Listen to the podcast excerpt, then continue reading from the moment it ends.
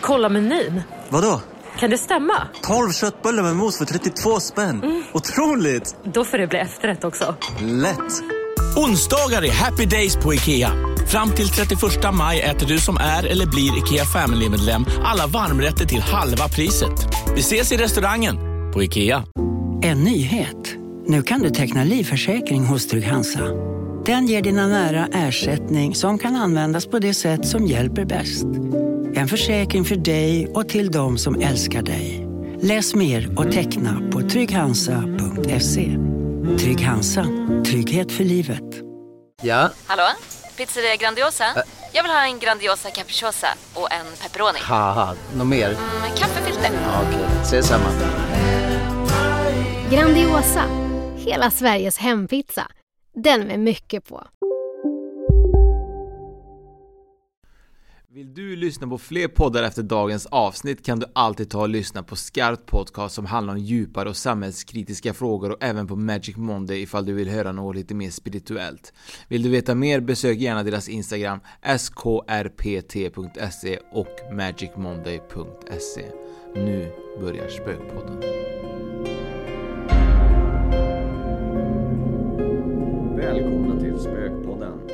Nu sitter vi här igen Oskar. Ja, vi gör det. Ny vecka.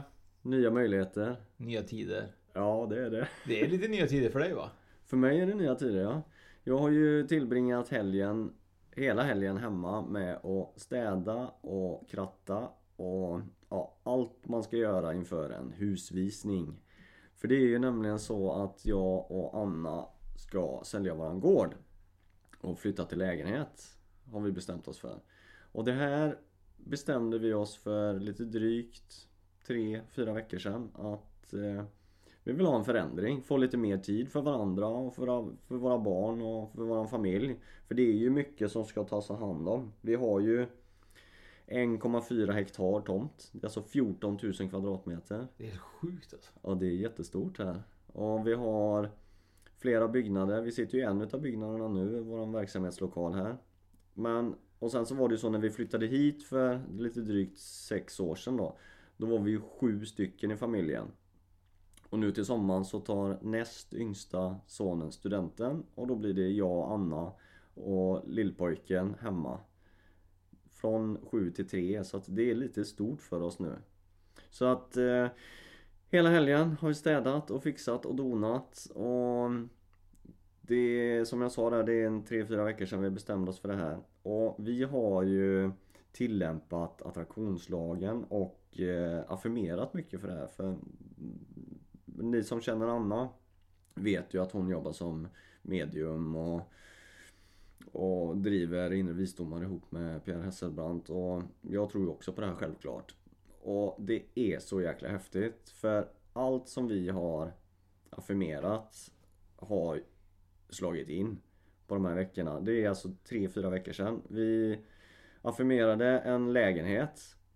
Varken jag eller Anna har ju stått i någon bostadskö. Vi har noll poäng på alla bostadslistor överallt. Och eh, Anna hade en, en, en dröm eller en visualisering om hur lägenheten skulle se ut. Och vi hittar en lägenhet. Anna ringer på den och får till ett möte.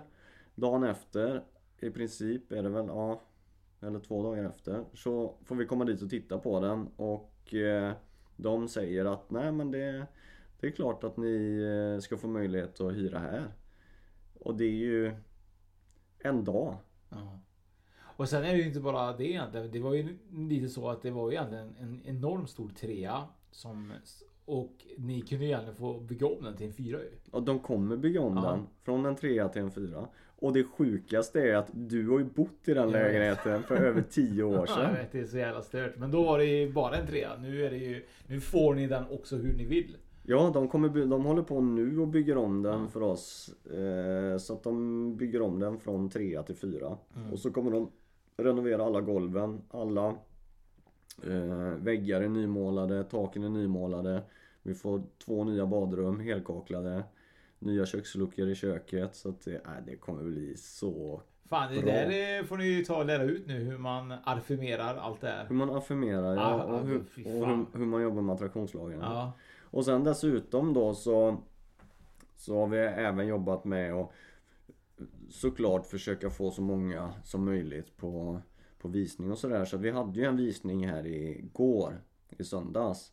Och det var en extra visning som vi fick ja, trycka in. Kanske, ja, det låter ju kanske konstigt. Men som vi la in för att det var så många som eh, ville komma på den ordinarie visningen som blir nu på onsdag. Ja.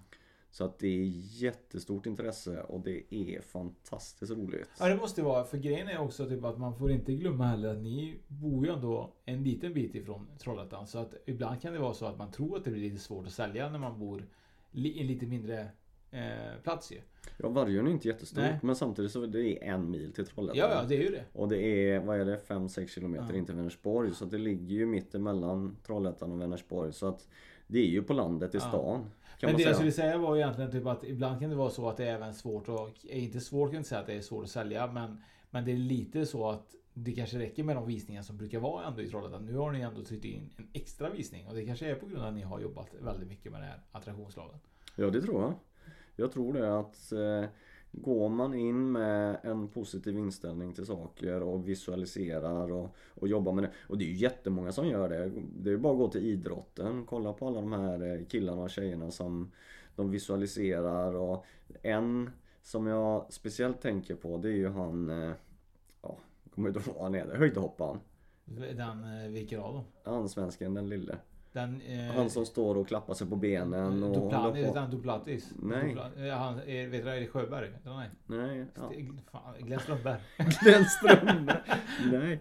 Men vad sjukt. Det står Stefan helt- Holm. Ja, Stefan Ja, Holm. ja. Innan varje hopp så står ju han och han slår sig på låren och han grejar med tungan och han håller på. Det är ju en form av visualisering. Han ser sig själv hoppa över eh, ribban. Okej. Eh, och det, jag vet eh, att det är väldigt många som jobbar med visualisering. Att man ser sig själv klara saker och ting just för att ja, på ett sätt övertyga sig själv kanske. Men, och sen höja frekvensen och, och, och få saker att ske. Jag, jag tror stenhårt på det här. Alltså det är... Kul spännande ju. Mm. Det, det jag hoppas, nu har ni ju ändå också fått ett bud ju, så det blir superspännande att se om eh, vad som händer i budkriget i Vargön.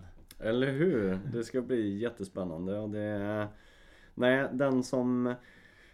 Den som kommer landa med, med huset får ju en fantastisk plats. För det är ju ett, det är ett litet paradis här nere. Ja. Det, ja. du har ju varit där några gånger. Jajamän, det är att supermysigt. Det trivs jättebra här. Ja. Så ja, det, jag kanske lägger bud. Du kanske gör det. Ja. Du ska på visningen på onsdag men du har inte sagt någonting. Nej.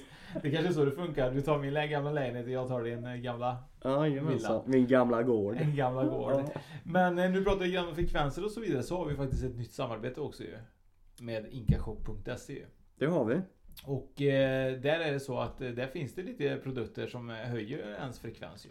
Ja, det, vi har ett par olika produkter men jag tänker att jag ska, eller par, det finns massa olika Ja, produkter på inkashop.se och vi kan börja med att säga det att eh, när man handlar det så ska man ange rabattkod Spökpodden och då får man 10% på hela sitt köp. Men eh, just med om vi går in på frekvenser och höja vibrationer så har de något som heter Agua de Florida. Och det, detta är ett unikt vatten eh, som gör att det vibrerar på en högre frekvens som gör då att man kan omvandla tunga energier till lättare energier. Och detta vatten har skapats av schamaner i Peru och består av 20 olika blomextrakt som har en väldigt hög frekvens. Och dessa används flitigt av dem då de ser det som en viktig medicin. Eh, med en avsikt att rena, hela och föra in harmoni på platser och i olika energifält. Och sen har vi även en annan produkt som heter Paolo Santo. Och det är ett extrakt som kommer från ett heligt träd som växer i Sydamerika. Paolo Santo används också flitigt av, schamanerna och det har man gjort i tusentals år. Detta används i samma syfte som vi har här i väst eh, när vi använder salvia. Och den har en underbar doft och man upplever rening genast. Och det är ju då för att rena eh, platser och, och människor och energier. Just för att eh, ja, ta bort tunga energier. Det är ju faktiskt en väldigt intressant shop faktiskt. För att det är lite så att de har ju även schamanska verktyg. De har ju alltid lite från skallror och klockor och fjädrar och trummor och heliga stenar och föremål och lite sånt. Så det är ju superkul om man är intresserad av det här. Men det är ju lite så också att ni ska ju förklara också vem och varför man har startat Inka Shop. Det kan vara lite kul att veta också. Mm. Tjejen som driver Inka Shop heter Åse Löfqvist och arbetar sedan 12 år tillbaka som healer, shaman och medium och livscoach. Hon har alltid varit en sökare och eh, sökt efter både att kunna hitta ett balanserat liv och man har också undrat vad är meningen med livet och eh, varför hon är just här och, och så vidare. Ja men det är ju en ganska djup fråga alltså. Ja. Varför är man här på denna platsen? Men, Vet du det? Eh, ja men det är en annan historia. Ja, det är ju det. Så i hennes sökande så har hon ju gått eh, många år av utbildningar i personlig utveckling och mediumskap. Eh, och eh, då var det så att hon kände någonstans att hon kom i kontakt med det här inka-schamanska energimediciner och deras tradition och allt föll bara på plats när hon, när hon fann detta. Och kände i hennes hjärta att hon hade hittat sin väg. Och hon gjorde en utbildning i inka- inka-schamansk energimedicin och upptäckte att det var svårt att hitta verktyg som man behöver här i Sverige. Och därför då startade hon den här webbutiken inkashop.se. Så är det så att man kanske håller på med just det här schamanska levnadssättet så kan ju Inkashop, om inte annat så finns ju även för vanliga medium också. Men, men just att det finns lite extra i just inkashop.se. Ja och sen så de produkterna som, som jag nämnde, Agua de Florida och Ja. Paolo Santo. Det kan man, dels så luktar de väldigt gott. Eh, och sen är de ju lite snygga att se på också kanske. Mm. Så att, eh, för det, det höjer energierna runt omkring allt. För allt vibrerar ju. Och det är precis, det är ju så. Och sen är det så att man, eh, de har ju även samarbete med folket i Peru i Anderna som, som heter Quero-folket. Som är från byarna i Chinchero. Och eh, de är eh, ett samarbete med Inka Shop så de tillverkar ju allting just där i, i Peru och skickar det till, till Mm. Inka Shop då. Så Ja. det är ju riktiga grejer. Det är inte något eh, på, eh, tillverkat i, liksom i Skåne. Nej det är inte. inte Taiwan heller. Nej, så det är faktiskt... Inget, inget illa om Taiwan då. Nej, nej, men super, superintressant i alla fall. Och eh, vill man kontakta henne så kan man göra det också. För att hon jobbar både med trummor och skallror och allting sånt där. Så hon jobbar Mm. som shaman då. Så eh, in och kolla på inkashop.se och eh, vill man kontakta Åse Löfqvist så kan man ju säkert göra det. Och vill man in och köpa lite Agua de, de Florida och Palo Santo. Och så finns det även lite andra eh, vatten som man kan använda för att Ja. höja sina energier. Ja, och så glöm inte rabattkod Spökpodden som ger 10%. Superspännande. Ja, jättebra. Tack inkashop.se. Tack. Ja, eh, jag tänker att vi kommer att prata lite om Vi har ju fått lite lyssnarbrev till oss eh, under tiden som vi pratar om olika ämnen.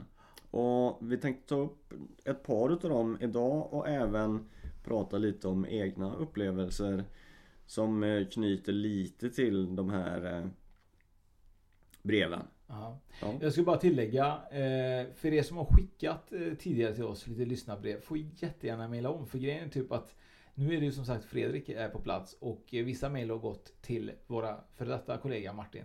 Så att vi har inte alla lyssnarberättelser. Så att eh, kan ni jättegärna bara mejla om den till istället då Oskar spokpodden.se så, så tar vi jättegärna emot dem igen och berättar lite längre fram. Absolut. Så även om man aldrig har skickat till oss tidigare så har man ju möjlighet här nu att skicka sina upplevelser till Oskar. Såklart. Eller Fredrik. Eller mig ja. Det går bra det med. Och det går ju att skicka via Instagram. Eller så kan man gå in på vår Facebook-sida spökpodden.se Så att det finns ju många kanaler eh, där man kan nå oss på.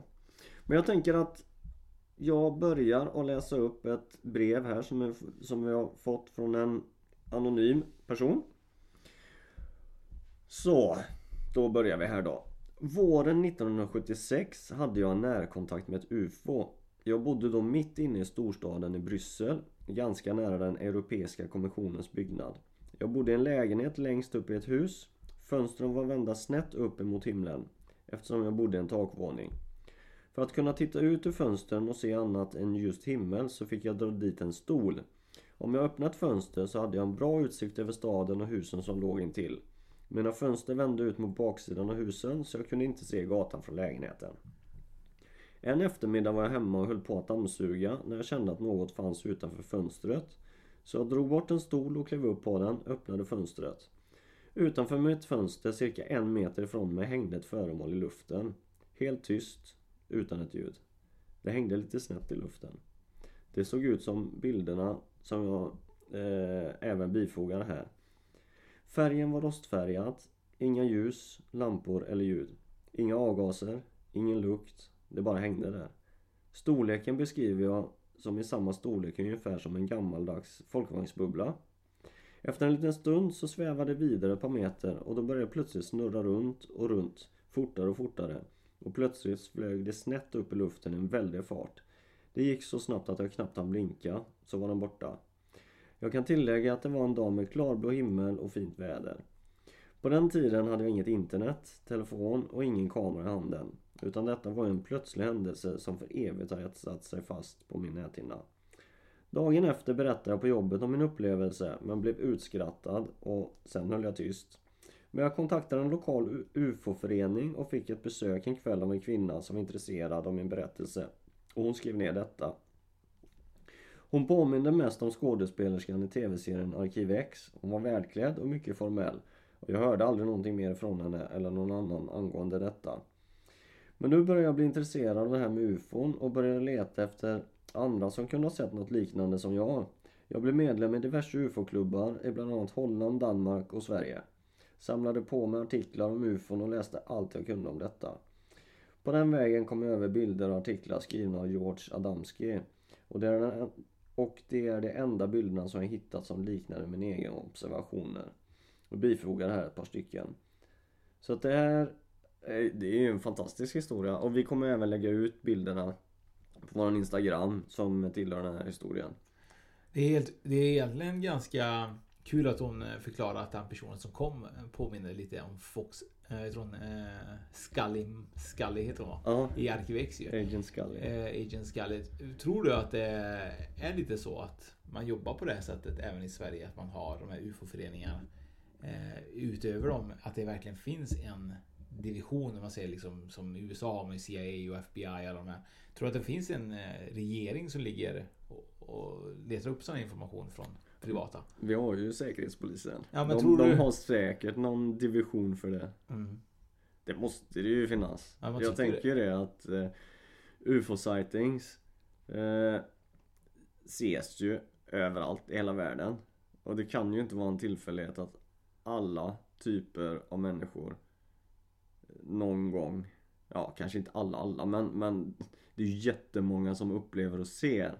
Och att en hel regering skulle blunda för det, det har svårt att tro på det. Ja men det är lite svårt att tro på det. Men det är ju oftast det är ju han Claes Svahn han heter som, eh, som jobbar för UFO Sverige. Ja. Som brukar vara med i Nyhetsmorgon och så vidare. Men det är bara för att man aldrig vill självklart som regering kanske alltid uttala sig. Men, men det är ju väldigt så. Jag vet inte, jag känner inte till eh, mer än liksom som du säger poli, Säkerhetspolisen då, eller det? Säkerhetstjänsten. Mm. Eller nej det heter inte ens, vad heter det? Det heter... Det heter väl Säkerhetspolisen? Det Ja, kanske ja. är. Ja, Eller det finns väl Säpo också kanske om de Ja. håller på med det. Jag vet inte. Men, men det är superintressant i alla fall. Ja det är det. Vad tror du då? Har du sett någon gång något UFO?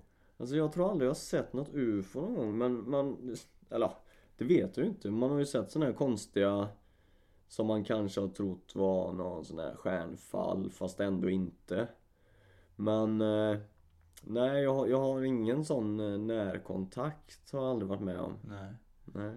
Det- Jag tycker att det är superspännande med UFO och så vidare. Det känns ju, jag har en känsla av att det har hänt väldigt mycket nu det senaste just med att UFOn och liksom att folk på något sätt har accepterat det lite mer att det är inte bara vi här. Så det känns ju lite grann som att vi är på väg till en ny tid där vi kommer få bekräftat mer eller mindre att, att de kommer gå ut och säga att nu har vi verkligen vi har under lång tid haft kontakt med utomjordingar och det här är beviset. Att det känns att vi är på väg dit. Det tror jag också. Och jag tror lite att det kanske handlar om att tekniken ser helt annorlunda ut idag. Vi har, alltså, vi har en dator i storlek som en eh, ja, större tändsticksask med internet och man kan ringa och man kan eh, spela in videosamtal och allt möjligt. Så att idag har man en helt annan kontakt med andra människor. Så om man går tillbaka till det här lyssnarbrevet som vi fick, det här var alltså våren 1976. Mm. Mm. Eh, och hon berättade det alltså vem fick reda på det? Det var hennes eller honoms eh, lilla grupp på jobbet som hon berättade för och Ja. där var då kanske en 5, 6, 7, 8, 9, 10 stycken som kanske inte trodde på det här för de har aldrig hört talas om det tidigare. Men tror du typ så här att det, även den tiden har ändrats? Så att om du hade berättat det på jobbet idag så hade det varit typ så här, aha. Eller typ så här, ja men det har jag också sett. Eller, typ, eller tror du att det är samma reaktion? Nej, jag upplever att det är helt annorlunda idag. För det är då när Anna började jobba ordentligt med, eh, med sitt företag och det här just med medialiteten och, och det. Så då upplevde jag eh, omgivningen annorlunda vad jag gör idag. Idag är folk mer öppna om det. Men det är väl för, just för att det sprids så mycket mer kunskap om det. Och människor idag tycker jag inte är lika inskränkta på något vis. Så att okej, du får tycka det. Eh, jag upplever att det är öppnare. Sen kunde det vara betydligt öppnare och folk kunde vara ännu mer toleranta. För det går inte att vara nog, tänker jag. Men sen är det så också tror jag att det är en stor skillnad eh, då, då och nu. Mycket är ju att du får ju kontakt, även om man kan tycka vad man vill om sociala medier på gott och ont. Men nu kan du faktiskt få kontakt i, liksom, i olika grupper, olika forum eh, med samma personer som tror eller sett liknande saker.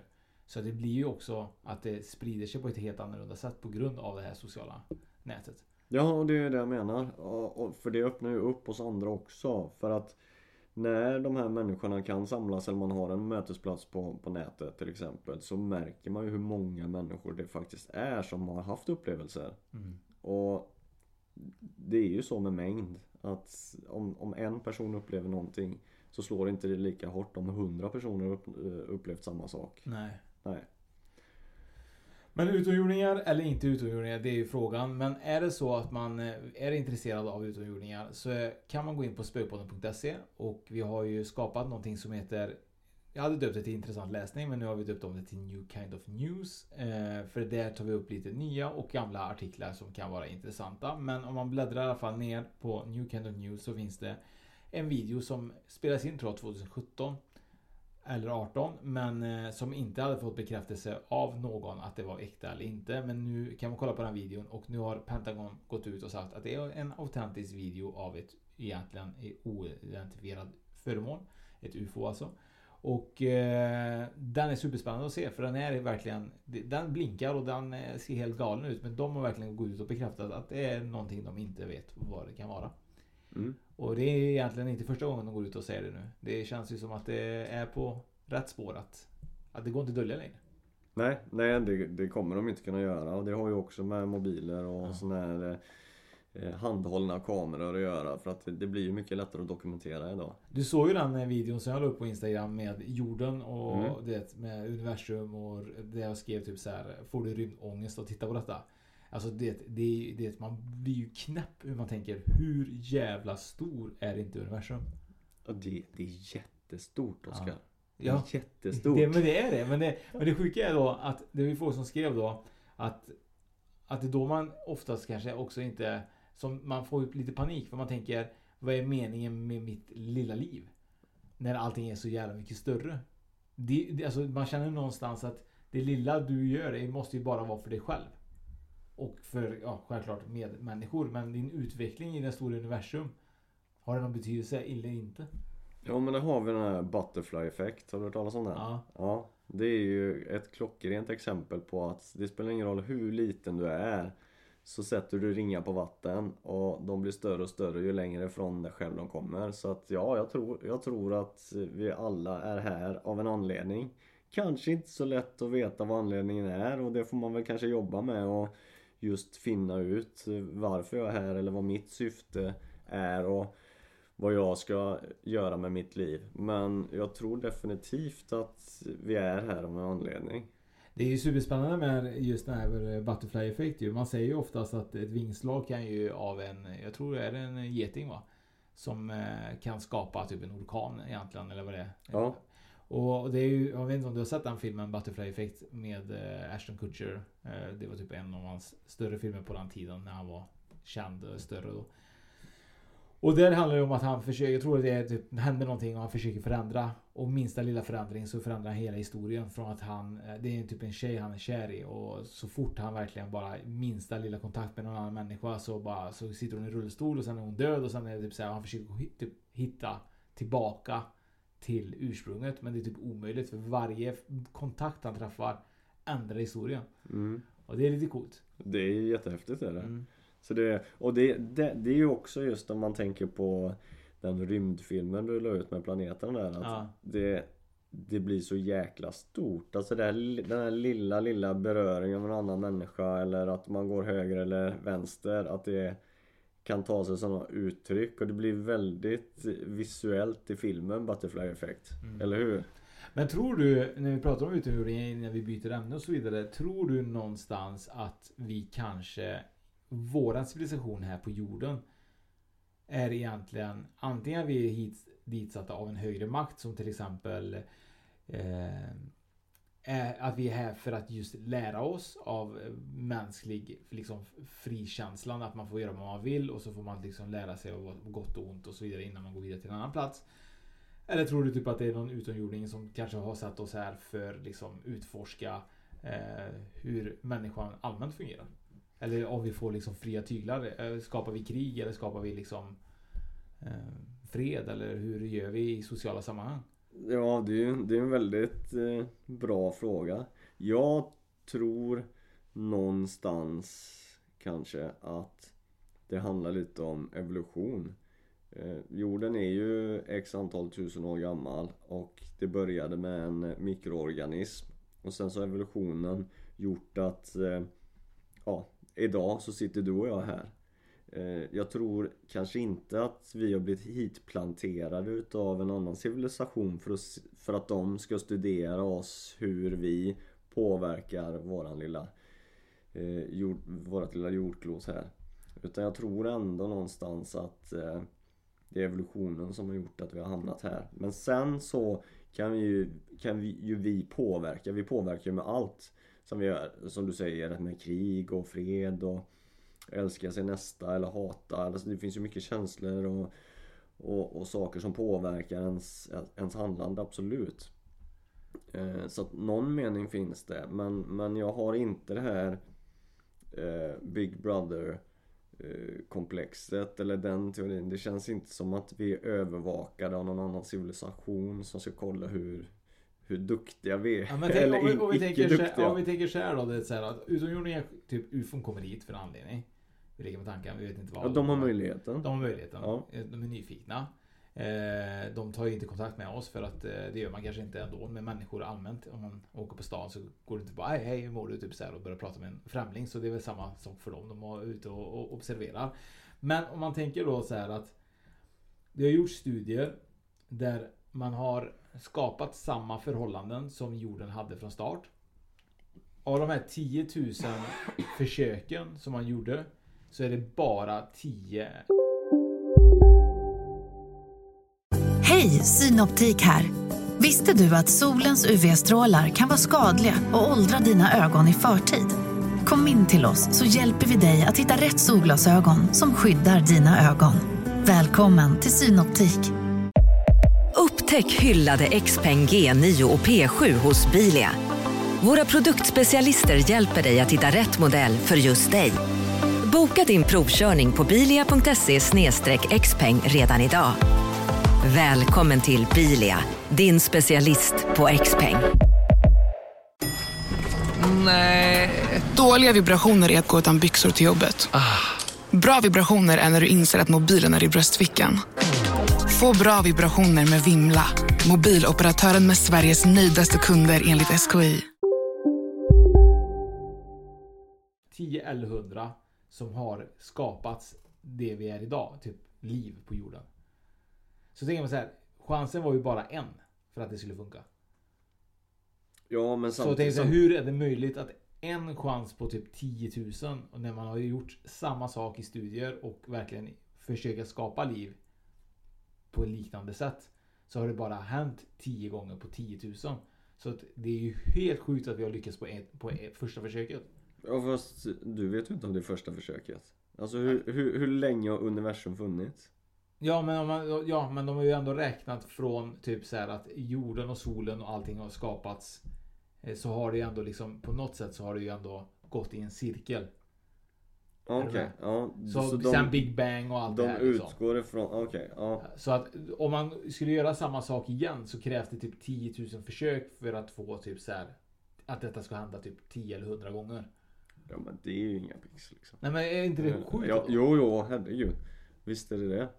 Så att det, det, det är ju stort det är det. Det är stort. Alltså jag tänker jättemånga gånger när jag pratar med mina barn. De blir också typ så här helt liksom mindfuck i hjärnan. Jag fuckar dem huvudet.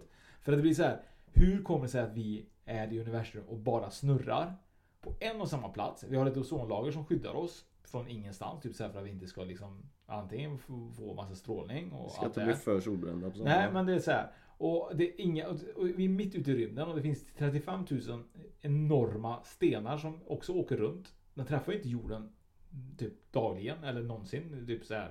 en Fast gång. det gör- fast det gör det, Jo, fast de det är typ brinner så här- ju upp, de men, ja, jo, de är men- för små. Men, jo, de är för små Mm. liksom så här. Hur kommer det sig typ att vi inte liksom träffas? av- Vi har gjort det förut förmodligen när dinosaurierna dog ut. Mm. Men varför händer det inte oftare? Ja, det är bra frågor. Väldigt bra frågor. Ja, men visst blir man, man blir knäpp när man tänker på jord och, jord och universum. Ja, det, det, är så, det är så ofantligt stort. Mm.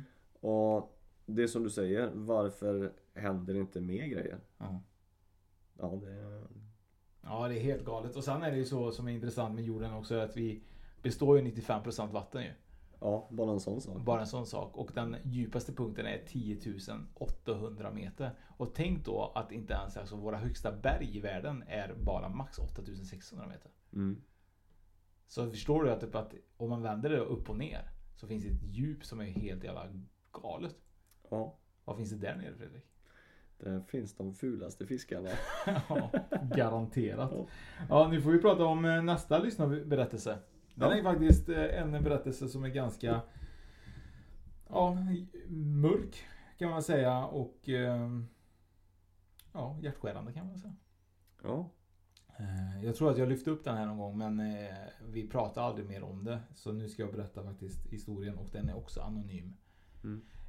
Jag har ju fått namnet på personen men inte mer än så. Men det har jag inte tänkt att lyfta idag. Eller överhuvudtaget. Men det som hände var nämligen så här. Hon skrev. Eller han skrev. Men det är en hon. eh, Tror jag. Om jag minns rätt. I alla fall så är det en tjej eller tror jag. Men oavsett anonym. Saknar betydelse. Skitsamma. Eh, Hej, jag lyssnar på eran podd nu ikväll och fick för mig att jag kanske borde skriva in. Jag har varit med om något jag inte kan förklara. Under många år har jag lidit av psykisk ohälsa som tagit sig uttryck i många olika sätt. I början av december 2020 blev jag sjukskriven från mitt jobb för jag var suicidal och läget var ganska allvarligt. Han var självmordsbenägen. då. Det är svenska ord istället. Av en slump var jag, var jag en kväll ute och gick en promenad och jag brukar ofta så lyssna på olika poddar. Jag kollade runt och hittade en podd som handlar om ett band om en subkultur där det skett ett antal mord under början av 90-talet. Jag lyssnade och blev väldigt fascinerad av historien kring bandet eftersom jag är väldigt intresserad av både historia och musik. Och jag har lyssnat på deras musik en hel del men aldrig riktigt vetat om deras mörka historia. Jag började googla om bandmedlemmarna och fick då veta att sångaren som begått självmord var, var bara 22 år gammal, var ifrån samma Stockholmsförort som jag själv och vi hade gått på samma skola. Jag tyckte det var ett roligt sammanträffande och kände att jag ville ta reda på mer. Jag blev tipsad av en kompis om att NRK hade gjort en dokumentärserie om just detta band och händelserna kring dem. Och sedan plöjde jag igenom, igenom det på en kväll. Ju mer jag lärde mig om sångaren i bandet desto mer upptäckte jag att vi hade mer gemensamt. Han blev väldigt mobbad, trakasserad i skolan för han var annorlunda, vilket jag också blev ända från årskurs 1 till 9. Han skapade sig en alter ego om allt han skapade sig ett alter ego som han, halt, som han helt gick in i.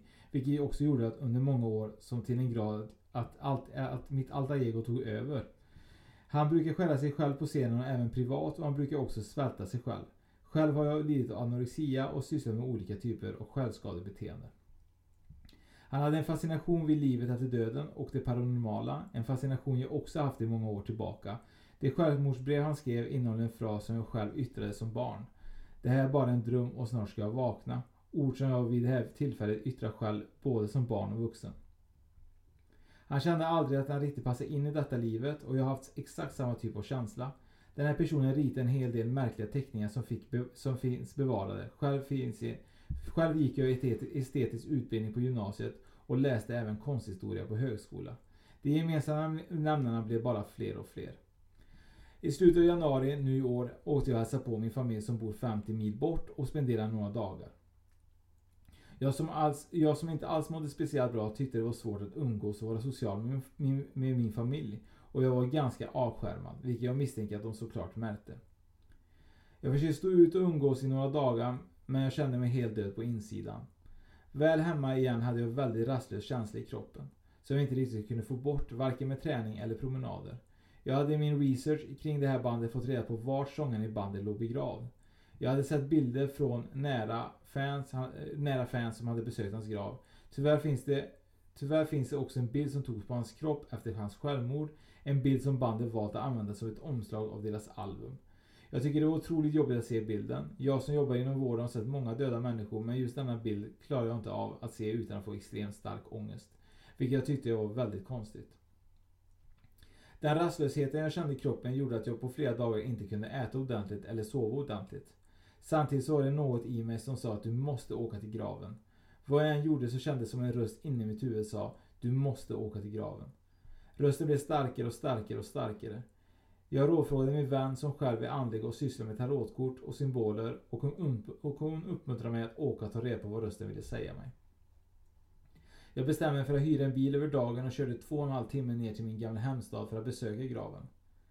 Det var 17 år sedan jag flyttade därifrån och jag, och jag sedan dess bott på olika ställen, framförallt i Dalarna. Jag har bara varit och hälsat på en enda gång sedan jag flyttade därifrån. Och då visste jag ingenting om den här personen. Jag började med att åka runt och titta, lite, om, titta i området där jag växte upp och min gamla skola. Där även denna person också gått i skolan. Jag åkte runt i områdena där, där jag promenerade som barn, där kompisar bott och där jag promenerade med mina föräldrar. Jag tyckte det var mysigt och det kändes fint att återse allt igen. Sedan åkte jag till graven. Jag visste vilken kyrka personen begravdes i och jag hade kollat lite på Youtube om hur, lätt, hur man lättast kunde hitta graven.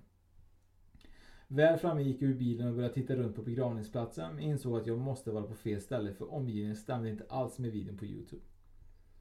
Av ren institution satte jag mig i bilen och körde en kilometer längre in på grusväg. Där tog en gigantisk begravningsplats och jag förstod att jag hade hamnat rätt.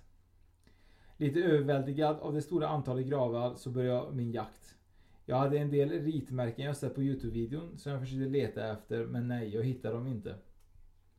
Jag blev mer och mer frustrerad, det snöade kraftigt, jag hade ingen aning vart jag var. Återigen på introduktion så började jag i ren desperation promenera upp längs med en stig och en trappa där det tornade ytterligare en begravningsplats upp sig och jag tänkte bara hur fan ska jag hitta honom nu? Det var säkert 500 gravar utspridda över ett ganska stort område. Jag började igen, jag började igen leta efter ritmärken jag sett i Youtube-videon och hittade ett av dem.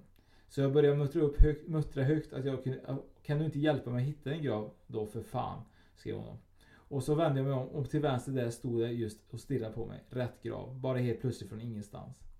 Graven var täckt av snö och jag började gräva fram den och massor, eh, där låg det massor av gåvor som fans varit och lämnat.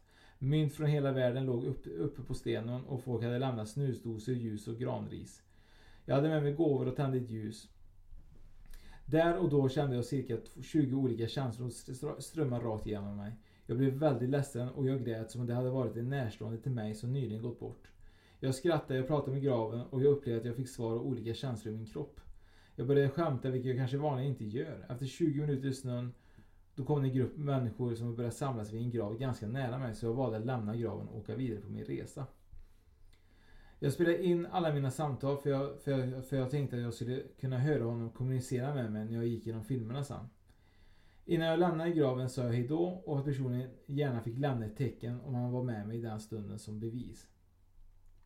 Med kraftig migrän, omtumlad av möte med vad jag trodde var personens ande valde jag att åka till ett köpcentrum för att fika lite och samla mig och några timmar senare började jag långa resan hem.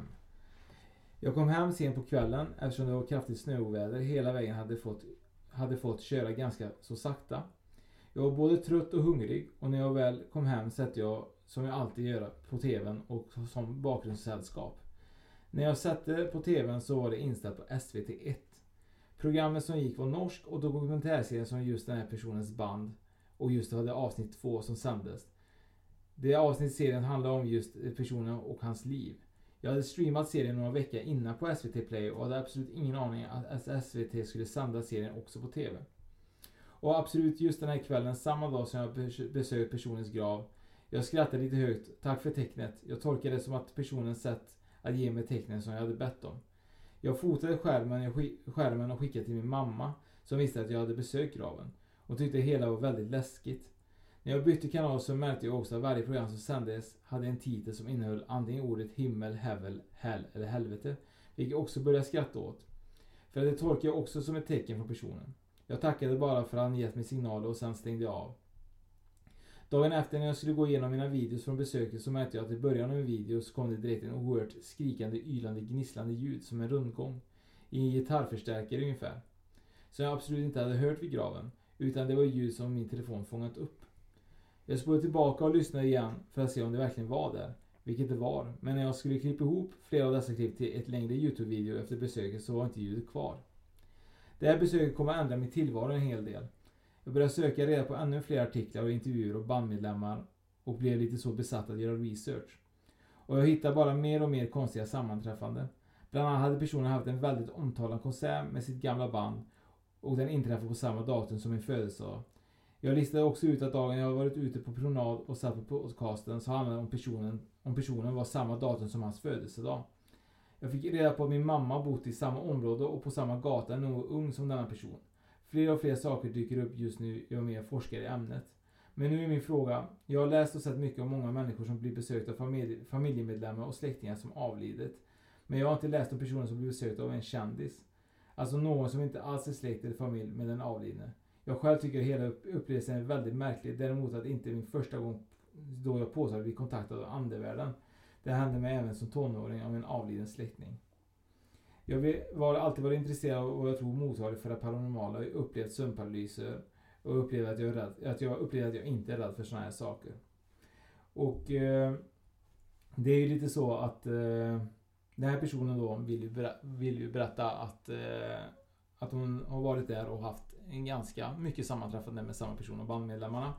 Och hennes fråga var egentligen om det är vanligt att man blir kontaktad av en kändis, en sammanträffande eller om avlidna släktingar. Vad tror du om det? Uh, ja, vad tror jag om det? Ja, jag har ju ingen statistik eller siffror på hur vanligt eller ovanligt det är. Men det är klart att eh, den här bandmedlemmen hade väl kanske någonting eh, han ville säga till henne då eftersom de verkar ha haft en ganska liknande uppväxtsituation med det är ganska tufft, eh, blivit mobbad i skolan och så vidare och så vidare. Och sen eh, får vi inte fram där vad, vad, vad han egentligen ville. Nej, hon, om man, om man bara ville ha, ha en kontakt. Mm, hon skriver att... ju också i slutet det känns också symboliskt att han dök upp just i den perioden i mitt liv där jag också mådde så pass dåligt att jag ville ta mitt egna liv. Mm. Precis som han. Jag har hört att det kan vara så att andra kan kontakta en när man behöver dem. Man vet inte om det stämmer. Den här personen avled snart 30 år sedan och jag var bara 7 år gammal när han avled. Jag har ingen egentlig relation till honom alls, ingen, ingen gemensam släkting eller så vad jag vet. Så att det vore intressant om ni visste om det finns fler som har varit i den här typen av kommunikation just med en kändis. Jag har inte inte stött på någon som har berättat någonting för mig i alla fall. Nej. nej. Har du det? Mm, nej, inte, nej, absolut inte eh, så. Mer än att eh, när vi var med Anna på Garpenberg och fick kontakt med eh, typ, var det? Eh, Gustav Vasa. Men det var typ, Just det. Men, men, men grejen är typ så att när jag läste det här första gången, det är ganska långt då. Eh, så nu får jag hoppas att ni hörde vad jag sa när jag pratade igenom allt det här långa. Det är lite svårt att läsa någon annans berättelse. Men det var väldigt påtagligt för mig när jag läste detta. Jag vet inte varför men hon berättade det här och jag läste detta så blev det verkligen, jag blev verkligen det. Jag fick ju stoppa, alltså jag, väldigt mycket på grund av att jag vet att hon själv då känner att hon ville ta eget självmord. Och det blir så påtagligt när man får såna här mail av folk. Man blir väldigt berörd. Man blir väldigt berörd mm. och man vet inte riktigt hur man alltid kanske ska liksom bemöta dem. Men jag skrev och berättade och jag hoppas på att hon eh, mådde bättre nu och att hon hade andra tankar nu när hon har gjort detta och att han kanske ville förmedla att hon skulle leva vidare sitt liv och så vidare. Men, men det här är ju liksom ganska hemskt tyvärr att folk kan må dåligt över just livet här på jorden. Ja, och det är ju det är väldigt många som gör det tyvärr. Och så som läget ser ut i, i världen idag med den här pandemin och en ökad isolation mellan människor så bättrar det kanske inte på. Samtidigt så har, har jag också en upplevelse av att tack vare att pandemin har kommit så värderar människor om. Jag, Mm. tycker, jag, jag upplever att eh, folk blir lite mer tacksamma för det de har och för de människorna som faktiskt är runt omkring dem. Så att det är ändå två, tvådelat känns det. Men känns det lite grann också då när du säger att man börjar värdera om? Kan det vara så också att den här personen i den här historien börjar då söka efter tecken? För man kan ju säga lite grann att folk tror ju, de som inte tror på Bibeln, säger ofta att man kan läsa vad det man vill just i Bibeln. Att man, när man söker efter någonting så får man ju svaret för att man just söker efter svaret. Är du med? Ja, jag är med. Tror du att det kan vara lite grann så här att alla de här sammanträffande kan det vara lite grann så att man kanske också ibland söker efter att man har något sammanträffande? Att man tar det som ett tecken också? För man behöver det just då. Eh, Ja, men det är klart att om man inte söker saker så får du ju förmodligen ingenting till dig heller. Nej. Så att eh, det är klart att med ett sökande så, så finner du ju svar kanske. Mm. Visst är det så. Men jag tror ändå inte att eh, att det, det är för lätt att säga att nej men du letar ju, det är klart till slut så hittar du det du letar efter. Så jag tror inte det är så enkelt utan jag tror att det finns en mening med det. Och som hon skriver i, i mejlet här eller sin berättelse så hon upplevde och kände att hon fick en kontakt och hon fick även upp det på på, på ljudinspelningen men att det försvann när hon mixade. Eh, så nej men jag tror att i och med att de hade en liknande uppväxt och liknande situationer. De hade, hade både psykisk ohälsa och, och, och den här tuffa perioden i skolan. Så att eh, han kanske kände igen sig i henne och ville visa sig eh, och tala om att eh, gör inte som jag. För det, det blir bättre. Mm. Det får vi hoppas och vi hoppas att personen mår bättre nu också och eh, är det så att eh, hon får jättegärna höra av sig igen om det skulle vara något. Eh, och grejen är typ att nu går vi vidare till nästa punkt ju för att eh, nu börjar tiden eh, dra ihop sig. Så att det vi faktiskt skulle berätta om är att nästa vecka så ska vi iväg och spela in på Resta Gård med Anton Hysén igen. Eh, vi har ju träffat Anton Hysén tidigare. Vi har kört Trollbordet som ligger ute på Youtube. En fantastisk människa. Och eh, nu är det så att vi ska till Resta Gård och där har vi jag ju varit eh, tidigare med Anna och Pierre Hesselbrandt. Ja. Och för er som inte vet vad Resta Gård är så är det så att det ligger i Vänersborg. Det ligger väldigt nära mellan Trollhättan och Vargön så det är precis mellan oss två. Och det roliga är att det, jag var lite inne och läste på på Flashback om folk som inte tror att eh, kanske just att Resta Gård har existerat. Det har varit typ så här, eh, men finns det verkligen? Är det inte bara typ en myt? Och det är ingen myt. Det är nämligen så att det ligger eh, kilometervis under jorden så är det en eh, gammalt mentalsjukhus, en kluvert kanske. man- Kulvert. Ku- Så heter det. Fan, jag är så Mm. dålig på svenska ibland. Men det får jag bjuda på. Eh, och därunder så är det typ totalt är det typ så här 20 byggnader. Så det är någon sjukhus som ligger helt orört nu. Men det finns fortfarande kvar grejer där nere. Eh, utanför där så är det 2000 omärkta gravar. För att man har eh, varit så många människor som har gått bort där. Eh, detta stängdes ner 1991. Det här stället. Men Hotell Herne äger, tror jag, eller har tillgång just till det här stället. Och när jag var där med Pierre och Anna så hände det jättemärkliga grejer. Vi hade med oss en vaktmästare som har jobbat för Försvarsmakten. Och han bara, det här har jag aldrig varit med om. Det här var ju verkligen... Det, de har en figur som är, står precis i början. För de har en gång om året så har de en spökvandring. På en speciell ställe i det här stället. Inte över hela, självklart inte. Men när man kommer in så är det en gubbe som står typ med en kandelaber som, som när man går väldigt nära så säger han typ såhär welcome, typ såhär välkommen, jag inte vad han säger. Men den, efter en stund när vi hade varit inne, då började han prata av sig själv. När vi var långt borta alltså. Och när vi kom dit och skulle gå närmare så ser jag typ en skugga. Jag blir svinrädd för jag tänkte nu är det någon som kommer ner. Men då slocknar lampor som egentligen är tända hela tiden precis vid entrén. Och han sa, gubben som var för Försvarsmakten, han bara det här går inte att slockna. Det går inte att släcka de här lamporna. Det är omöjligt. Och det var precis efter den här figuren började prata. Så jag tänkte nu jävlar, nu dör jag här nere. Jag blev svinrädd alltså. Jag blev verkligen rädd. Och, och det hände betydligt mycket mer grejer också där nere. Men nu är det så att nu ska vi ner, jag, och du och Anna och Anton Hysén och hans pojkvän ska ner just där nere och filma det och se om vi får någon slags tecken eller någon slags kontakt där nere. Det ska vi göra och det ska bli oerhört spännande. Eh, För jag hörde ju er när ni kom hem från förra rundan där och det, det hände ju mycket grejer där då. Men det, det är lite intressant just med Resta Gård för det var ju Precis som du säger ett mentalsjukhus Eh, Och det var ju självförsörjande. Mhm. Så att de, det var ju, jag ska inte säga att det var stängda dörrar men jag undrar om det inte var det. Eh, För de var ju inlåsta där en massa patienter och jag Om inte jag minns helt fel eller blandar ihop nu så är det ju de som bodde, det är ju många utav de här gravarna, där, det är ju patienter som har bott där. Mm. Ja, det är det ju. Psykiskt sjuka, det är 2000 människor som har gått bort under tiden som de har levt på det här mentalsjukhuset. Och det är klart att det är, eller klart, jag tänker att det är nog många oroliga själar Oh ja. som är begravda där. Det eller sjuka- människor då. Det sjuka är ju att jag har ju hört historier eftersom man bor i närliggande områden. Folk som har jobbat där och så vidare. Som har hört att även träff vet folk som har jobbat där. Som egentligen har varit helt fullt friska och blivit mentalsjuka av att jobba där på plats. Ja, man blir som man umgås. Ja men är du ja, det Alltså, låter fan hemskt det att säga så. hemskt ja. alltså. Men, men det är förmodligen var det ju så att eh, jag vet inte vad, vad som finns där och inte. Men jag kan berätta, vi var ju där med Pierre Hesselbrandt också ju. Och han tyckte det var extremt påtagligt. Så han kände ju också för att avbryta men han kom tillbaka. Eh, och, och att han då känner att det är så pass mycket energier där nere. Och är ju fruktansvärt. Och vi märkte ju själva när vi gick där nere så var det ju så när vi var klara så var det ju som att det låg ett, liksom tjockt spindelnät av Förmodligen då var det energier. Men det kändes som att man hade klet i ansiktet. Alltså det var fruktansvärt mycket energi där nere. Mm. Och vi utforskar ju bara en, alltså vi utforskar inte ens en, jag tror inte, jag kan säga, jag kan nog säga att det var typ 2% av stället. Vi gick igenom, de har ju gångar mellan väggarna.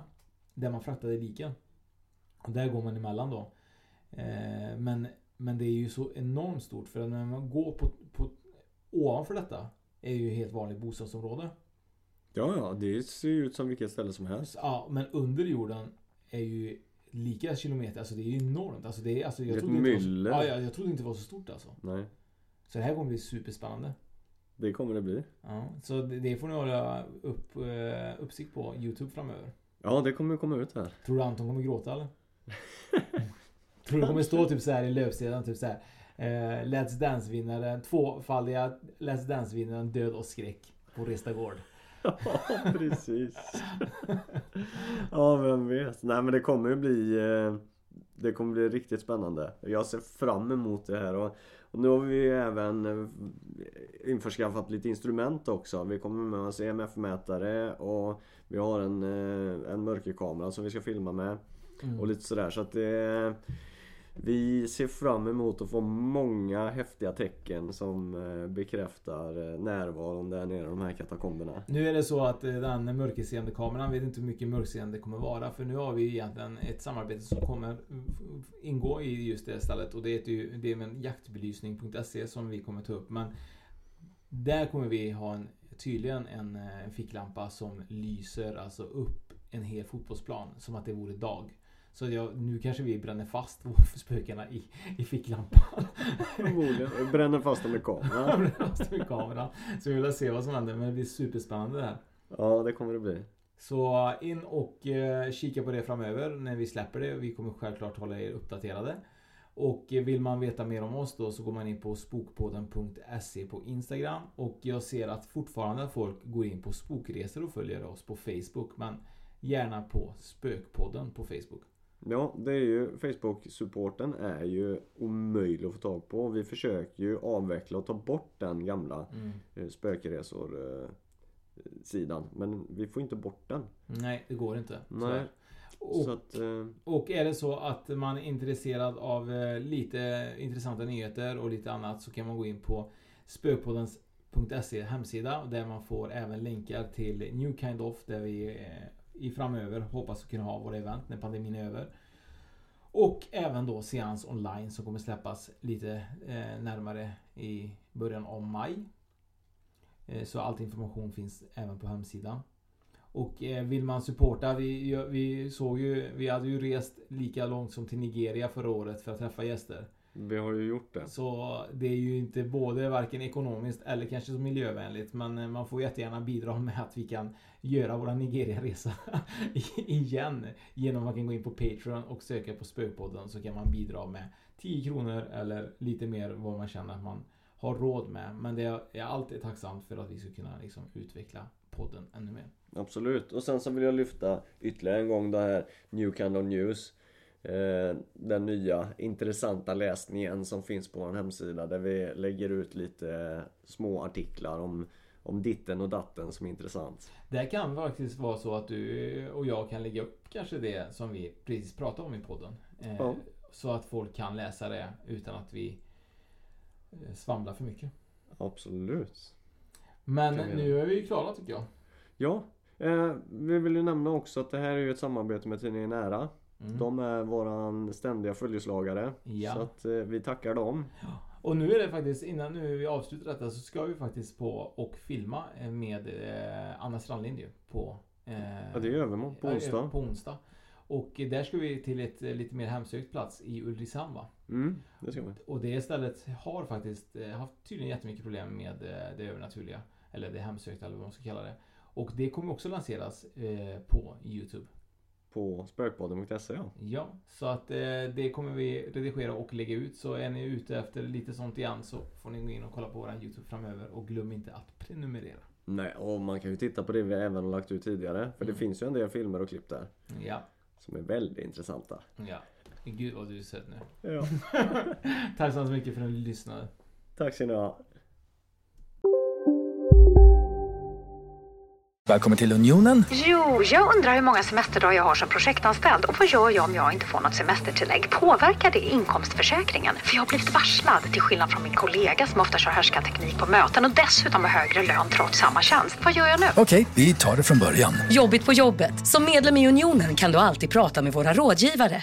Hej, Susanne Axel här. När du gör som jag och listar dig på en av Krys vårdcentraler får du en fast läkarkontakt som kan din sjukdomshistoria. Du får träffa erfarna specialister, tillgång till lättakuten och så kan du chatta med vårdpersonalen. Så gör ditt viktigaste val idag, listar dig hos Kry. Just nu till alla hemmafixare som gillar Julas låga priser. Ett borr och bitset i 70 delar för snurriga 249 kronor. Inget kan stoppa dig nu.